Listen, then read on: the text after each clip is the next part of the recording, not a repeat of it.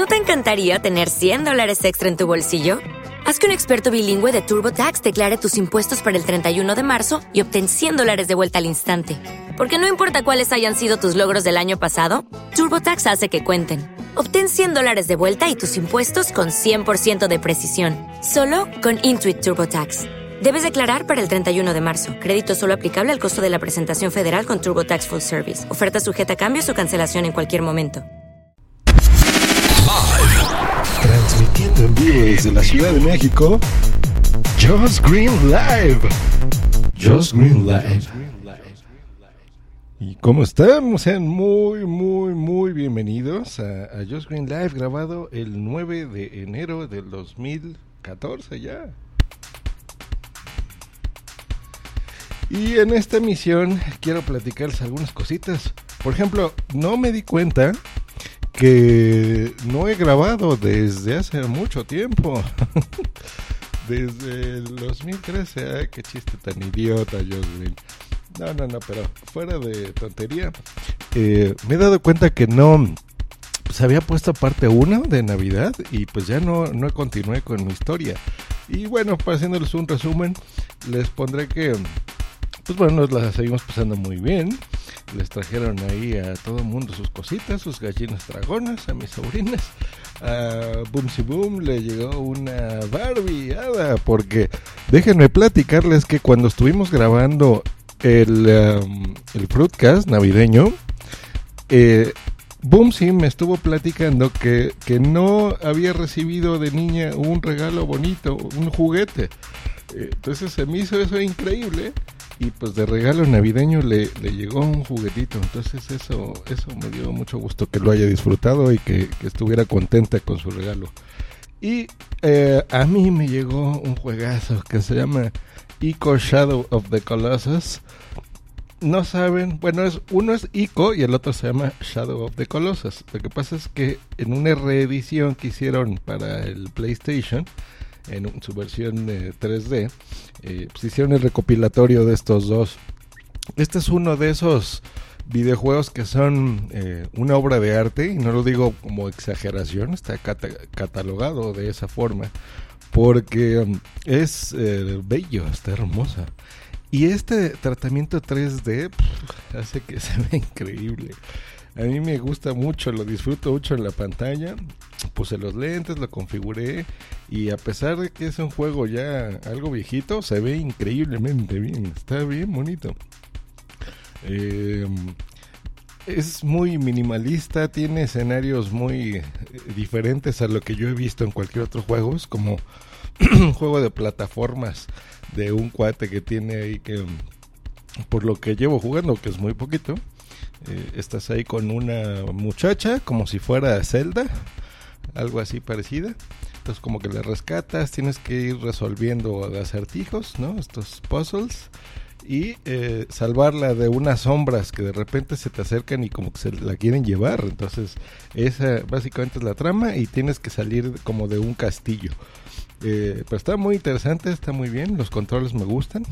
eh, y yo creo que lo, lo, des- lo, eh, rescatable y lo más importante de este juego es el, el aspecto visual y de controles. Yo creo que se ve impresionantemente bien. ¿Qué más les voy a platicar? Pues del CES, por ejemplo, del Consumer Electronic Show que se celebra cada enero en Las Vegas. Eh, pues he estado viendo ahí muchas cosas, hay, hay cosas interesantes, muchos gadgets eh, también muy buenos. Eh, no hay nada rescatable más que yo creo que la tecnología de este año pues será el 4K. Se anunció ya desde el año pasado, pero como siempre ustedes saben que toma algunos años en que se popularice, baje de, de precios y, y se ofrezca ya al consumidor final en un precio razonable como cuando salieron las primeras pantallas LED, ¿se acuerdan? No? Las planas que primero fueron de plasma, luego LCD, ahora LED, etcétera, etcétera, luego 3D. Y eh, en tecnologías nuevas, pues siempre los precios son altos hasta que van bajando poco a poco. Entonces yo creo que este será el año del 4K. Ahora, ¿qué pasa con esto? Yo creo que han eh, abandonado hasta cierta forma el 3D y, ahora nos quieren presentar esta, estas resoluciones de 4K. 4K significa que es eh, cuatro veces la resolución actual, ¿ok? En términos simples, para no, no marearlos, no es precisamente eso, pero bueno, para que se den una idea. Si recuerdan lo que era pasar, por ejemplo, de Star Definition a, no sé, al DVD y luego del DVD al Blu-ray, hagan de cuenta que es como de la primer tecnología al Blu-ray, ¿no? Algo así, cuatro veces mayor. Los que hayan jugado con una, un iPhone, por ejemplo, a partir del 4 de Retina Display, o un iPad 4, por ejemplo, o el iPad mini de segunda generación, más o menos esa resolución es la que se plantea, pero ya para televisiones de, muchas pulgadas. O sea, mucha resolución. Lo que les decía respecto al 3D, que se popularizó hace unos un par de años, es esto. No es que sea una mala tecnología. Hay gente que le gusta mucho, como yo, y hay gente que no le gusta nada, como muchas otras personas. El problema fue que cuando mm, sacaron eh, las, las televisiones y, y, por ejemplo, Sony empezó a impulsarlo mucho. Eh, incluso en el PlayStation, que es lo que les acabo de comentar, PlayStation 3, hicieron una actualización del firmware y pues ya podíamos disfrutar, aparte de películas, juegos, ¿no? Videojuegos y muchas cosas muy bien hechas en 3D, algunas otras no tanto, tirándola mediocres. Eh, el problema fue que las, las Blu-rays de estas películas, eh, pues los dieron muy caro, o sea, no, no entiendo cómo, por ejemplo, actualmente un Blu-ray en promedio está en 100 pesos, ¿no? Pongámoslo en dólares, unos 8 dólares y un Blu-ray 3D está aproximadamente en unos eh, como unos 400 pesos más o menos. No a veces un poquito más que sería un equivalente a unos 30 dólares 35 dólares. Entonces hay una diferencia de 4 a 1 y no se vale. O sea es el mismo plástico. Entonces yo creo que ellos mismos se echaron la, la, la soga al cuello y hicieron que pues no eh, no se popularizara correctamente por los precios tan altos. ¿Por qué dar esta tecnología a un precio distinto? Eh, siendo que pueden vender en masa, ¿no? Eh, bueno, ese fue el, pro el, problema.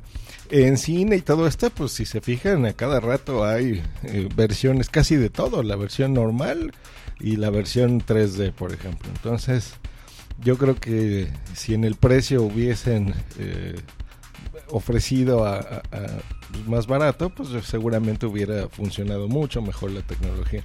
En lo personal, por ejemplo, sí, o sea, yo creo que el 80% de mi uso de mi pantalla, por ejemplo, pues es de contenidos normales, ¿no?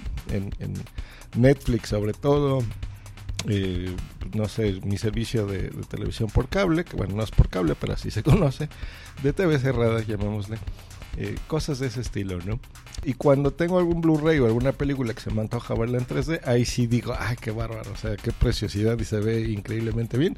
Como por ejemplo Life of Pi, que la compré como por abril del año pasado y la tuve ahí encerrada y hasta hace poquito eh, que me dieron ganas de ver algo en 3D, la abrí, la puse y, y la disfruto. Cada que uso el 3D lo disfruto mucho, ¿no? Entonces vale la pena.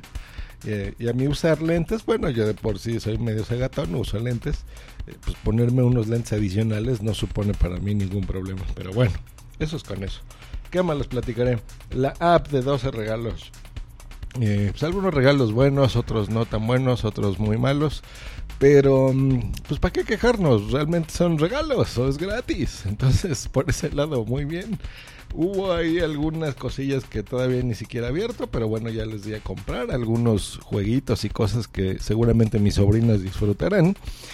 Y dentro de esas, las que sí usé fue una que se llama una película que es Nosotros los Nobles.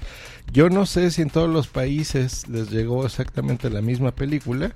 Me gustaría saber a alguien de la audiencia, porque a lo mejor les llegó algo local, porque pues es una película netamente mexicana.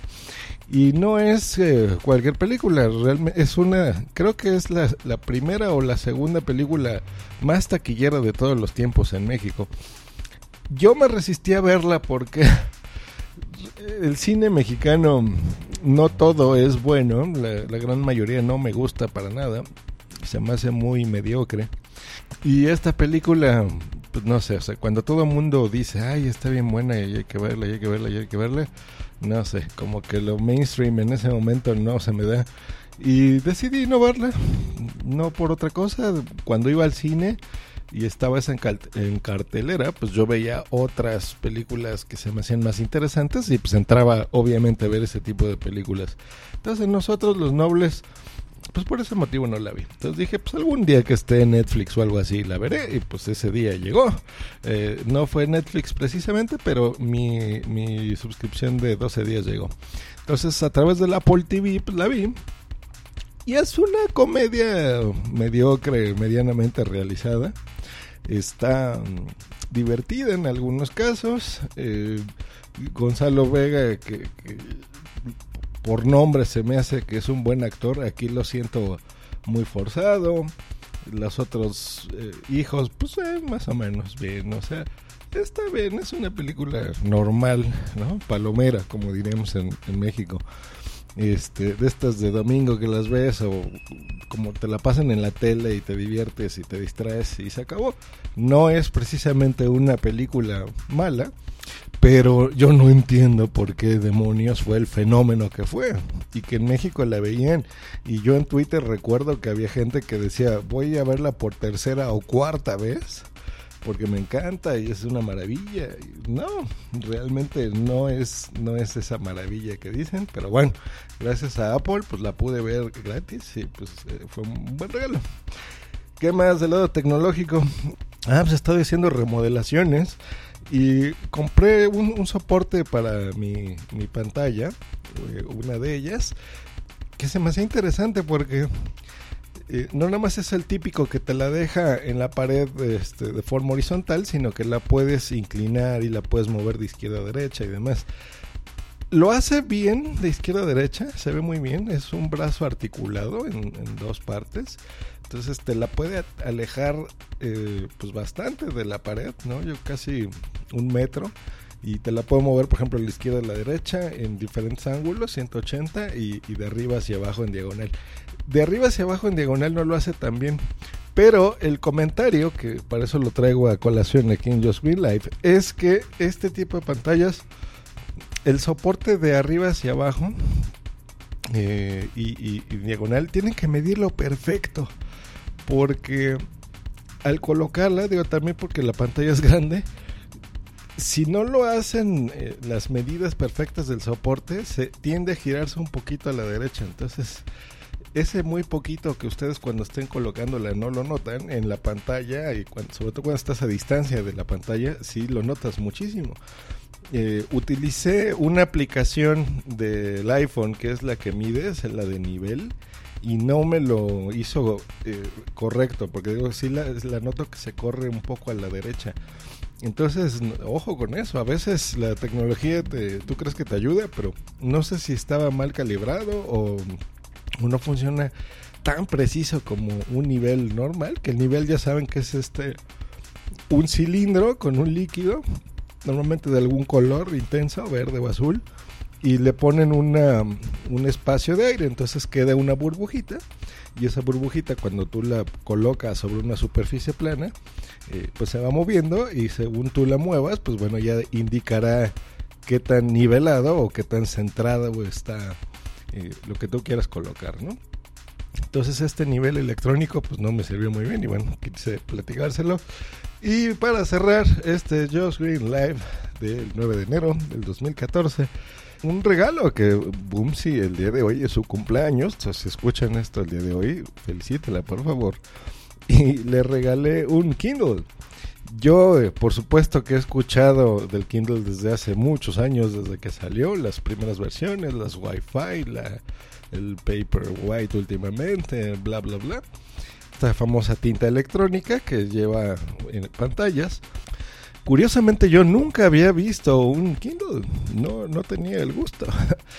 lo poco que lo pude usar, porque pues obviamente es un regalo para ella, es que estas pantallas eh, de tinta electrónica realmente se ven increíbles. O sea, incluso cuando las sacamos de la caja, eh, pues tiene ahí como una, una imagen sobre la pantalla y tú bueno, creíamos que era un sticker, ¿no? Una estampita o pegatina, según su país. Entonces, como que te daban las ganas de quitarlo y no, o sea, es tan buena la resolución que, que se ve realmente como algo impreso.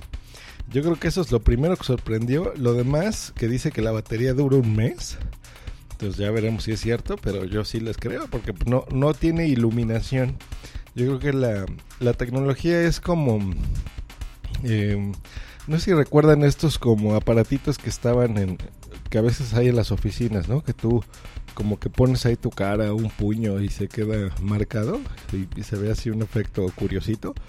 Yo creo que es algo así, ¿no? Es, como un sistema, como si fuera una imprenta. Entonces te, te imprimen la pantalla los caracteres o las imágenes que tú quieras ver y ahí te los deja. No es que esté iluminado, sino está así como impreso, digamos. O como el, el X Sketch, si se acuerdan estos pizarrones mágicos que tú le movías y ya después los agitabas y ya se borraba lo que tú estuvieras dibujando. Algo similar, como que así es. Entonces, mientras tú no le des una instrucción electrónica, que en este caso sería avanza de hoja, por ejemplo, eh, simplemente queda eso como impreso en una pantalla. Yo creo que esa es la sensación que me da y maravilloso porque se me hace totalmente increíble, pero bueno. Eh, pues veamos qué tal eh, ese juguetito de Booms. Espero que lo disfrutes mucho. Boom, boom. Y eh, me despido. Quedó muy largo este episodio, pero bueno, tenía ganas de platicar con ustedes, eh, de desearles un buen año. Y pues nos escuchamos mañana y el viernes seguramente tenemos transmisión de medio mes. Que por cierto, el medio mes anterior estuvimos con el señor Emilcar, al cual agradezco que haya aceptado la invitación que le realicé y la grabación que hicimos con mis compañeros, Félix y Jordi y el buen Ariel Acri. Quedó muy divertida, está muy bien. No se la pierdan la versión podcast, seguramente ya vieron la de YouTube, eh, que veo que tiene ahí varias descargas, pero la versión podcast está disponible también en este canal. Y solamente búsquenla así como Medio Mes Podcast o en mediomes.com. Ahí la van a encontrar. Que tengan un maravilloso día y nos escuchamos próximamente. Hasta luego. Bye. With the Lucky Land slots, you can get lucky just about anywhere. This is your captain speaking. Uh, we've got clear runway and the weather's fine, but we're just going to circle up here a while and uh, get lucky. No, no, nothing like that. It's just these cash prizes add up quick. So I suggest you sit back, keep your tray table upright, and start getting lucky. Play for free at LuckyLandSlots.com. Are you feeling lucky? No purchase necessary. Void where prohibited by law. 18 plus terms and conditions apply. See website for details. En Sherwin Williams somos tu compa, tu pana, tu socio, pero sobre todo somos tu aliado. Con más de 6.000 representantes para atenderte en tu idioma y beneficios para contratistas que encontrarás en aliadopro.com. En Sherwin Williams somos el aliado del PRO.